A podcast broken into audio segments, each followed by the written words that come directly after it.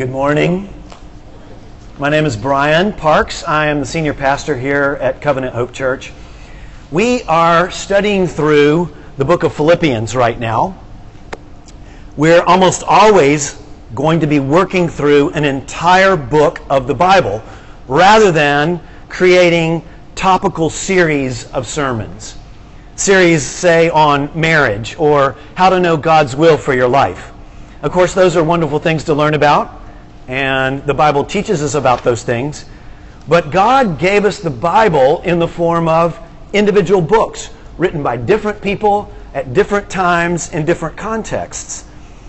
And so when we study entire books and understand who wrote it and when they wrote it and why they wrote it, we read it from cover to cover, we're letting God set the agenda for what He wants to teach us and not people like Brian Parks, your pastor, choosing, cherry picking topical things to teach you about. Marriage and knowing God's will will come up in the text because God speaks to us about those things, but it will come up in the way that God intends it to and in the time that God intends it as well. Well, turn with me in your Bible to Philippians, Philippians chapter 2, and we're going to be looking at verses 19 through 30. So just keep your finger there first, though.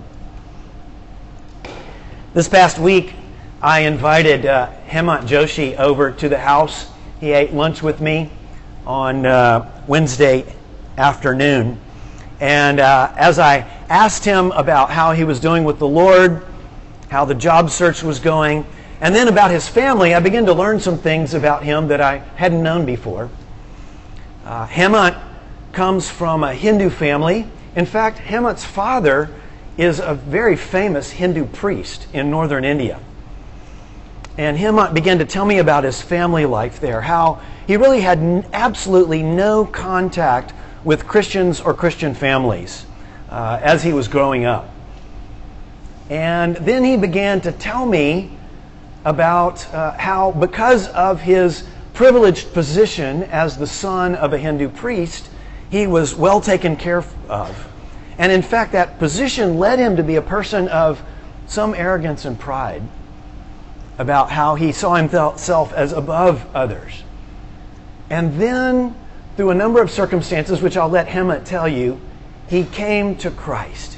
He gave his life to Christ. And then Hemant turned to me and he said, Brian, I can't tell you how much Roy and Amita and Frank and Sneha taught me how to live like a Christian. I've learned so much from them. I watched Frank interact with his wife, Sneha. I watched him go through different struggles and trials and how he was content and rejoiced in the Lord no matter what. I watched Sneha deal with ongoing physical ailments, but she was serving nevertheless leading and teaching women who gathered around her all the time. He said, I watched Roy and how he spoke with his wife Amita. I watched how they interacted with their children, how they taught them, how they would discipline them in love, but with firmness and strength because they loved them. What would I have done without seeing the Christian life lived out in Roy and Amita and Frank and Sneha, he said. What would we do without seeing the life of Christ lived out in Christians of godly and Christ like character? What would we do? We need to see examples around us of people following Jesus. And that's what our passage is about this morning. So turn with me, you got your finger there already, to Philippians chapter 2, verses 19 through 30. I hope in the Lord Jesus to send Timothy to you soon, so that I too may be cheered by news of you. For I have no one like him who will be genuinely concerned for your welfare. For they all seek their own interests, not those of Jesus Christ. But you know Timothy's proven worth. How as a son with a father he has served with me in the gospel. I hope, therefore, to send him just as soon as I see how it will go with me and I trust in the Lord that shortly I myself will come also.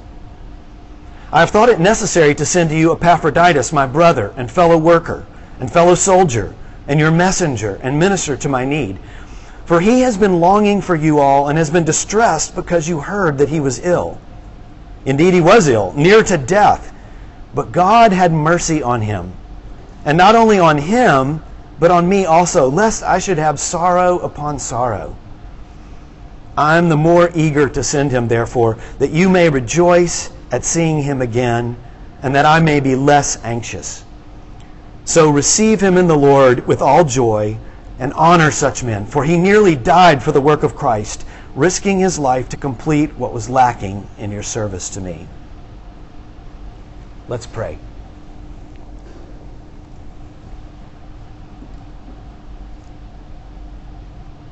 Heavenly Father, may the words of my mouth and the meditation of all of our hearts be pleasing in your sight.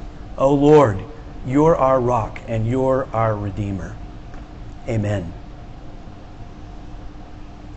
Well, the main idea from this passage is that we should imitate Christ like servants of Christ.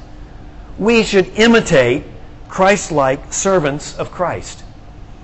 And as we work down through the passage, we see that there's really just two paragraphs there, and they're very clearly focused on two men.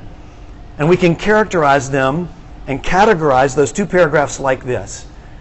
The first paragraph is about Timothy, and you can title that Imitate Trustworthy Servants of Christ.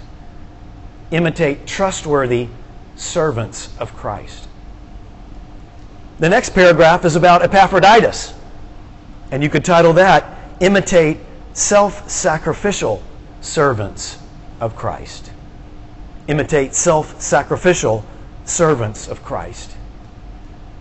Well, before our passage, Paul has instructed the Philippians to live lives worthy of the gospel of Christ. He's urged them to gospel unity. He's told them to strive side by side for the faith of the gospel. He has taught them about how pride is the acid that would dissolve gospel unity, whereas humility is the glue that would build up gospel unity in their midst. And there's been strong warnings against selfish ambition and conceit and looking to their own interests as opposed to looking to the interests of other people around them. Paul has held up Christ as the supreme model of humility, in that Christ was equal with God, and yet he took on the form of a man, a servant, Paul says in chapter 2, verses 1 through 11. And Christ was obedient to the point of death, a shameful death on the cross. We learn from Paul that if someone has repented of their sin and trusted in Christ, they have the mind of Christ. They have the mindset, they have the attitude of Christ that's been given to them. And that mindset of Christ then must lead to actions.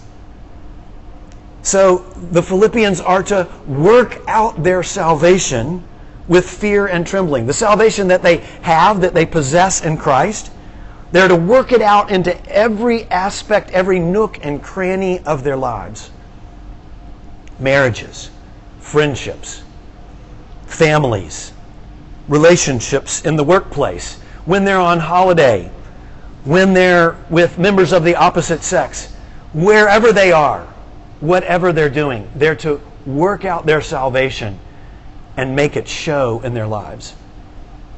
And when they do, if they do that, they will shine like lights in the world, like stars in the sky. They'll stand out will stand out as well if we do the same. But if you're anything like me, you might still be asking a question. But what does ser- humble servanthood look like in different situations? We have the example of Christ, but Christ hasn't lived my life, so to speak. How do I know what it means to be Christ like in all of the different varied circumstances that you and I face in life? Well, one of the ways that we know that other than learning from Scripture, having the Spirit speak to us and illumine our minds about what we should do in any given situation. We, many of us, learn to follow Christ by watching the lives of mature Christians around us. Now, of course, Jesus is always the supreme example to us. And he should only be an example to any of us if you have taken him on as your Lord and your Savior.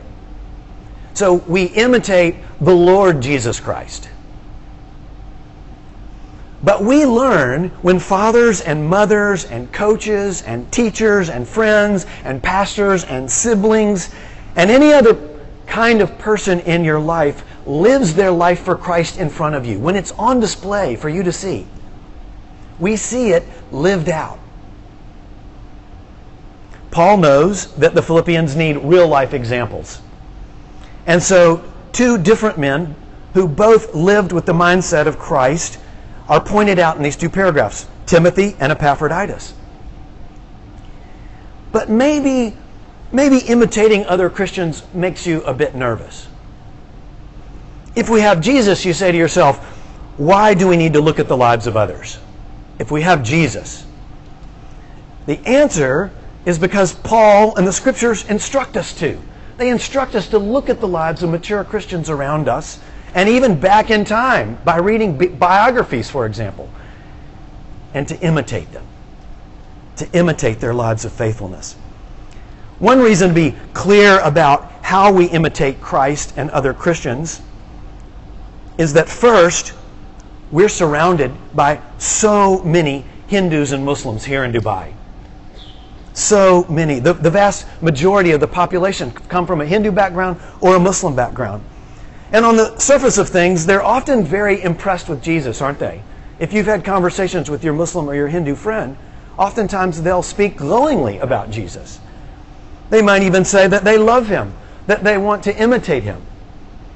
In my many years of conversations with Muslim friends, when the topic of Jesus comes up, they often reply, We love and respect Jesus too, Brian. You know, I've, I've done many Bible studies with Hindu students as well who, after meeting Jesus and the pages of the Gospels, are delighted to begin worshiping Him along with all the other gods that their family worships. But Jesus, the Jesus of Scriptures, the exalted Lord of the universe, won't settle for mere love and respect like our Muslim friends want to offer nor will he settle for being one among many gods like our Hindu friends want. No, we imitate Christ because he is Lord and he's our only Savior. And we imitate other Christians because they show us how to live with the mindset of the Lord Jesus Christ. There's a second reason, I think, that we're hesitant to embrace imitating other Christians. And that is that we've known people who called themselves Christians who were trying to be like Jesus so that they could earn God's love and forgiveness. They were trusting in their works to make them right with God. In fact, maybe some of you were those people. you grew up in a church and you read the Bible, you were taught the scriptures, but you thought that in order to be received by God, in order to be forgiven by God, you needed to reach this level of perfection, moral perfection in your life. And so you strove for it to earn God's forgiveness. And so, imitating other Christians to those of us who maybe lived that kind of life reminds us of those days when we were trying to earn God's favor. And so we focus entirely now on remembering Christ's work on the cross, on our justification, and we shy away from imitation. Don't get me wrong, focusing on the atoning work of Jesus on the cross is of great importance in the Christian life. But the Bible is not shy about imitation. Paul is not shy about imitation. The scriptures tell us that trusting in the atoning work of Christ and becoming more like Christ by imitation of mature Christians are two things that are not opposed to one another. No, they fit together. In fact, Martin Luther, who was one of the most famous theologians to teach justification by faith alone, said this Imitation does not make a son, but sonship makes an imitator. Imitation does not make a son, but sonship makes an imitator. In other words, imitating Jesus doesn't turn us into adopted children in the family of God, received by God, forgiven by God. But trusting in Christ and Christ alone does turn us into imitators of Him. We begin by trusting in Christ's sacrifice and His complete forgiveness of our sins. And one of the ways that we can grow then after that is by imitation. There's a third reason that I think about that might make us hesitant to embrace the imitation of other Christians around us. And that's because some of us have observed other Christians living for Jesus, and rather than being encouraged to joyfully follow Christ in similar ways, instead we feel bad about ourselves. We're jealous for the attention that those people get or the admiration of others that they receive. We want that.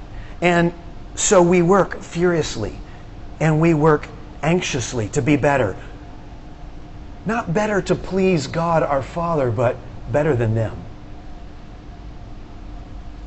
That's pride driving imitation. That's imitation not to please God, but to please yourself by gaining the attention of others. And Scripture never encourages imitation for prideful reasons. We imitate other Christians to please God. We imitate other Christians knowing that we've already been accepted and adopted by God into His family. We're called sons and daughters of the King already because of trust in Christ alone.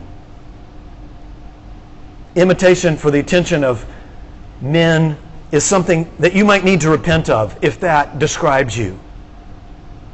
Well, it's time to explore these wonderful examples that Paul holds up for the Philippians and for us to see.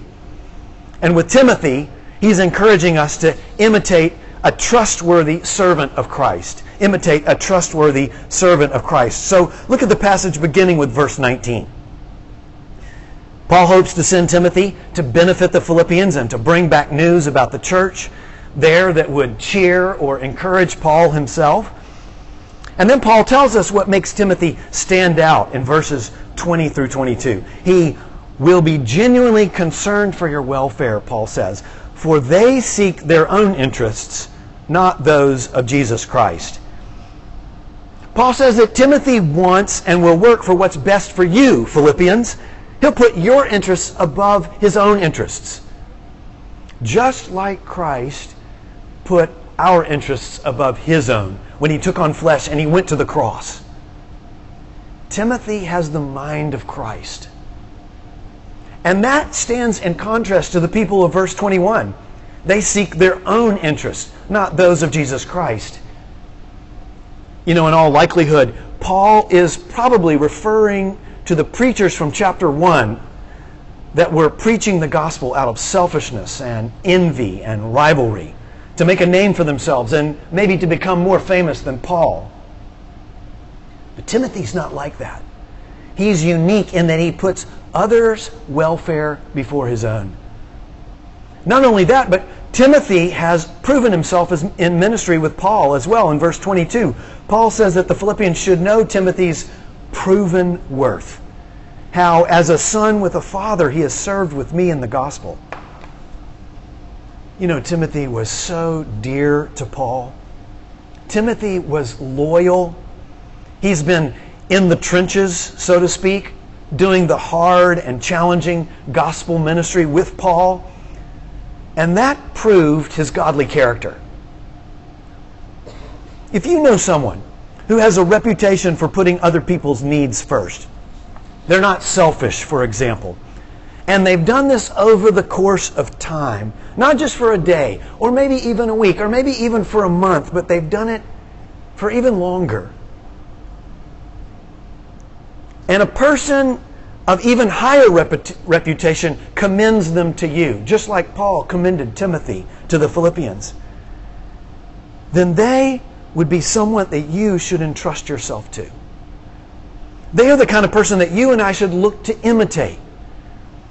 The way that they're following Christ should be the way that we follow Christ as well. So Timothy's proven worth reminds me of Paul's instruction back in chapter 1 of let your manner of life be worthy of the gospel. Hear the, hear the similarity, the echo there. Timothy is a man of proven worth. He was living a life worthy of the gospel. We should imitate trustworthy men and women who are like Timothy. And God has put some of those men and women in our midst already. And so, just as Paul names names, I want to do the same. So, I want to commend to you the other three elders of Covenant Hope Church as trustworthy servants of the Lord Jesus Christ that you should get to know and imitate their way of life. For example, Nissen Matthew. Now, you know, it's a real privilege to do this here today. It's kind of funny to me that none of the three are here. So you'll have to tell them what I said about them, okay? But Nissen Matthew, in some ways, is like a son to me, like Timothy was a son to Paul. I've known him since he was a student, when he was not a Christian. I've seen him come to faith in one of the food courts of Knowledge Village I've seen him grow in the faith. He's partnered with me in the gospel ministry. And he's become an elder alongside me. And Nissen has wisdom beyond his years. You know what? Nissen is more than 20 years my junior, and yet I would seek counsel from Nissen in a heartbeat if I faced difficult and challenging decision. I would look to him. God has put that kind of wisdom in him already. Or I think about Frank Sampson, another elder here at Covenant Hope. Frank has served so many people with wise counsel. And it's amazing, it's particularly amazing to me because Frank is actually not that old in the Lord.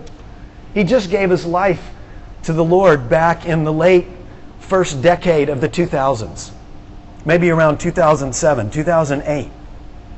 But he's worked tirelessly, for the gospel ministry here in Dubai since that time. You heard at the beginning of my sermon how he's influenced Hemant and Rebecca Joshi. And they're not the only ones. And you know what? Even though Frank is my senior, he has humbled himself and he's let me teach him things about following Jesus and about leading the church. And there's David Lawrence. You should look to David Lawrence and imitate his way of life. I've worked in the gospel ministry with David since 1993. 24 years I've worked with David. And I would gladly continue to work year in and year out with him. It's going to be sad for me when next summer we send him off to Iraq. It'll be the end of a, a long span of faithful partnership together. And you know what? A majority of people in this room could attest to David's great love for so many different people. David has boundless energy to pay attention to people around him. His patient guidance and the extraordinary amounts of time that he gives to others are an example to me. I'm constantly spurred on by the example of David Lawrence.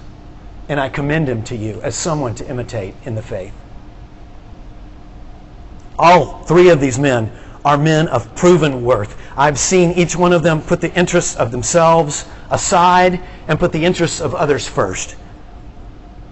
They've served me and they've served alongside me in the gospel for years, even. Learn how they make decisions, brothers and sisters. Watch how they interact with their spouses.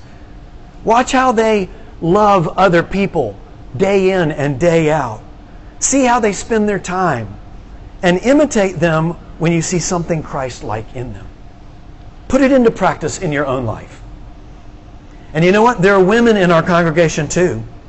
And though their wives don't hold offices in the church, I can commend them to you as well. They are trustworthy servants of Christ.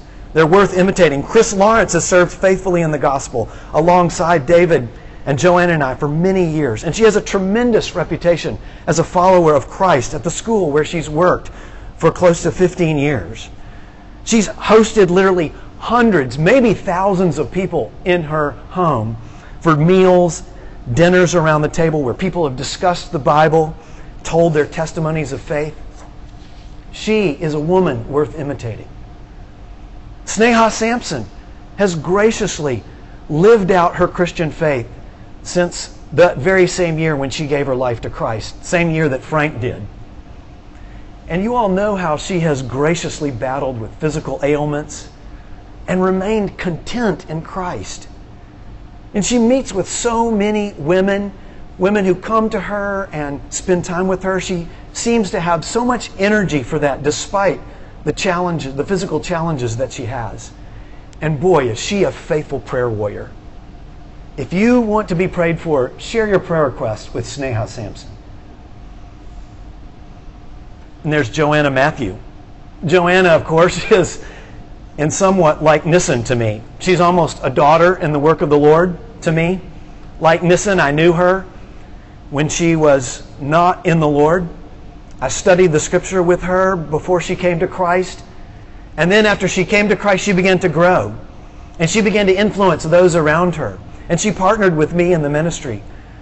And uh, I have seen her influence grow by leaps and bounds. You know what? Joanna has incredibly keen insights into the Scripture and a great love for the Scripture. And studying the Bible with her is a privilege. I count it a privilege to study the Bible with, with Joanna. And not only that, but Joanna is an amazing evangelist. Whenever I see Joanna interacting with non Christians, I'm encouraged and I'm inspired. Imitate these godly women, these trustworthy servants of the Lord Jesus. But those men and women are not the only ones in our midst. Some of you as well are either already trustworthy servants of Christ, or maybe you're well on your way to being men and women that others should imitate. Timothy became a trustworthy servant of Christ by learning from Paul. Each of you who are Christians should look around the church, our church, and find people of proven worth to imitate just the same. And you will become the Timothys of tomorrow. Well, imitating trustworthy servants of Christ will also strengthen a church's ability to live peacefully in unity despite our differences and our diversity.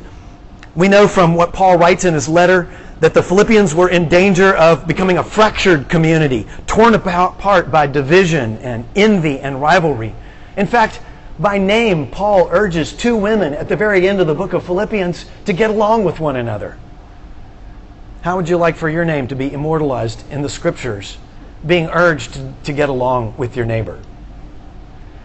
Well, that's why Paul has urged the Philippians then to stand firm together, to strive side by side for the faith of the gospel. Paul sending Timothy to them not only to teach them, but to model for them trustworthy servanthood of Christ. Trust between people enables them to love one another well across differences. And so it is in our church. Our diversity and our differences, whether they're cultural, or whether they're the differences between men and women, or the differences between husbands and wives, between youth and adults, between old and young, no matter what the differences are, they're best overcome by each of us imitating trustworthy servanthood in our relationships with one another.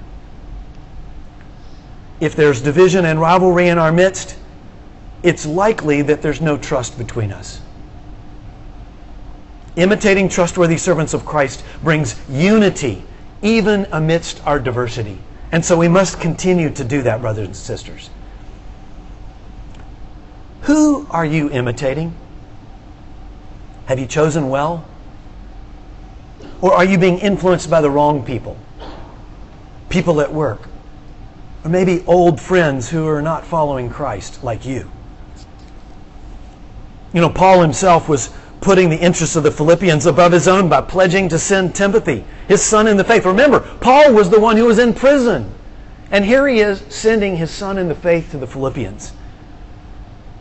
But he tells them in verses 23 through 24 that as soon as he sees how it will go with him, perhaps maybe how his trial is going to turn out, that he'll send Timothy and he intends to go to Philippi and be there with him them himself. Timothy, the trustworthy servant of Christ, is just the first person, of course, that he highlights to the Philippians. In verse 25, he puts the spotlight on Epaphroditus. And he encourages the Philippians to imitate self sacrificial servants of Christ. That's the second point this morning. Imitate self sacrificial servants of Christ. Unlike Timothy, Epaphroditus seems to be from the city of Philippi. He came from their midst. He's brought gifts and money, perhaps supplies from the Philippians to Paul to serve him while he's in prison. In chapter 4, verse 18, Paul writes, I have received full payment and more. I am well supplied, having received from Epaphroditus the gift you sent. That's the only other time that Epaphroditus is mentioned in the Bible. In our passage and in chapter 4. And now Paul thinks it's important to send him back to the Philippians. So in his first reference to Epaphroditus, he describes him with five, count them, five different titles for Epaphroditus. In verse 25, he says that he's my brother. You know, if Timothy is his son, Epaphroditus is Paul's brother. He's like family to Paul now. He calls him a fellow worker. So just as Timothy had served with Paul in the gospel, so had Epaphroditus. He calls him a fellow soldier. That would have perked up the ears of the Philippians. Philippi was a Roman colony with, so, with many, many retired uh, Roman soldiers in it. They would have thought about how fellow soldiers should be held in high regard. And then he calls him your messenger. He's your messenger. Your messenger to me. He had brought the gifts to Paul and news of the Philippians as well. News that Paul is writing this letter based on the knowledge of. And finally, he says, He's a minister to my need. That word there, minister, is like the very same word for servant or service. You know, perhaps Paul thought that the Philippians would be tempted to be ashamed of Epaphroditus since they learn we learn later that he got sick and perhaps had to be taken care of himself, maybe even by, maybe even by Paul. But Paul wants Epaphroditus to be held in the highest of regard among the Philippians. And he goes on to tell of how while Epaphroditus was ill and near to death, he was distressed not for his own situation, but he was concerned that the Philippians would hear about his illness and worry about him. Imagine that. He's near to death, and he kind of doesn't, he's worried about the Philippians worrying about him. I don't know of many people like that. But God had mercy on Epaphroditus. It seems he was healed, which of course Paul says spared him as well, sorrow upon sorrow. Should Epaphroditus have died? And just as Paul makes plain that Timothy is like Christ in his concern for others and his trustworthiness, here Paul is emphasizing how Epaphroditus is like Christ in his self sacrifice. And so we see that twice Paul tells us that Epaphroditus almost died. In verse 27, he says he was near to death. And in verse 30, he says he nearly died. In both of those cases, Paul is using a similar phrase that links Epaphroditus to Christ. You might remember in chapter 2, verse 8, Paul reminds the Philippians that Christ was obedient to the point of death. Paul wants them to see the self sacrificial mind of Christ at work in Epaphroditus. And just as Christ was honored by God and given the name that is above every name, so Epaphroditus is to be honored and received with joy when he returns to the Philippians verses 29 through 30. Paul says, So receive him in the Lord with all joy and honor such men, for he nearly died for the work of Christ, risking his life to complete what was lacking in your service to me. you know, in some ways, Epaphroditus was just a messenger. He was just a messenger. And we know Timothy was an elder. Later, Paul would write special letters to Timothy because he was a preacher, he was an elder in a church. Perhaps it's right to see Epaphroditus as doing the work of a deacon here. But Paul makes clear that men of his character are to be rejoiced over and honored, no matter how lowly or seemingly insignificant their tasks are. And when we rejoice over and honor people, we are necessarily holding them up in our community as worthy of imitation. So, since we started Covenant Hope, so many of you have been sacrificing for the good of all of us. And you know what? It would be hard to pick out just a few of you, but I'm thinking back to even just last Friday. Last Friday after the service, I don't know if many of you were around, but there were an, a group of probably 10 to 15 men, members of the church, who joined in to recarpet the platform that I'm standing on. and so everyone got a little bit sweaty, maybe a lot sweaty. Uh, and few of them, I know for a fact, had actually been asked to help. But they saw what was going on and they took the initiative and they jumped in to serve. Those are men that we should imitate. Imitate the fact that they took initiative to meet a need, not waiting to be asked. People like Jim Johnson and Rahul Ravi Shankar. You know what? Almost every Friday, I see them glowing with perspiration when I walk in the door. Okay, because they've been here longer and they've been out in the heat and they've been bringing things in and setting those things up.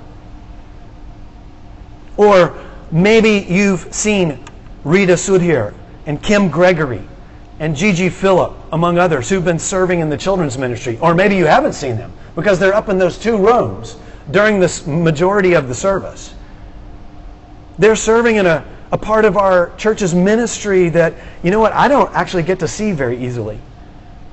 And when they do that, they are giving up the opportunity to hear the sermon in person so that they can serve the parents who attend the church and they can serve the children in those rooms, teaching them about the gospel and about Christ.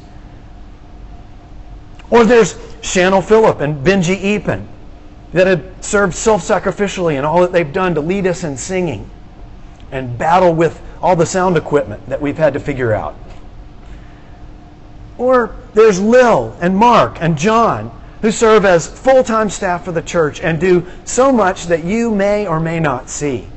They're serving sacrificially. And there are many more here that I'm not mentioning by name. I could actually go on and on and on, and we'd be here into the afternoon hours. And perhaps one day we should. Covenant Hope, I want to encourage you to rejoice when you see each other laying down your lives in sacrificial service. That's the mind of Christ at work in people. Who do you see living self sacrificially for the work of Christ? Who? Look around you. Imitate them. Pattern your life after them. Learn from their service you know, just a few verses before our passage today, Paul told the Philippians that when they lived for Christ, they would stand out in the world like lights in the night sky. So Timothy and Epaphroditus are example of bright lights in the dark world. And when we imitate them and people like them, people will notice. We will glorify God and opportunities for speaking about Christ will follow. Recently, a member of our church got a call from a non Christian friend here in the city. He said, My business is struggling. People owe us money in my company, but they haven't paid us. Millions of dirhams, in fact. And the people that we owe money to are actually cashing the checks sooner than they told us they would. I'm waiting for the policeman to walk through the front door of the offices of my company and take me to jail any day, any hour. And my wife is due with our baby this week. I thought of you. You're someone that I trust. Would you be there to help my wife and my family if I go to jail? The world notices when we live as trustworthy, self sacrificing servants of Christ. You know, if you're not a Christian, I wonder why you think we strive to live like this. John alluded to that question earlier in the service as he led us through. I wonder if you think to yourself, why do they strive to live like this? What does it benefit them? You know what? Even as much as we strive to live like Christ, to live as trustworthy servants of Christ or self sacrificing servants of Christ, we don't always succeed. But that's not what we're setting out to do in life. Why would we want to imitate people who risk their lives for one another, who joyfully embrace sometimes the thankless tasks? We want to imitate Christians who are trustworthy because Christ is the most trustworthy. Because he keeps his word. Because he's faithful. We want to imitate Christians who are self sacrificing because Christ sacrificed his life so that we could know forgiveness and the love of the Father forever and ever. The good news is that Christ came to reconcile us to God.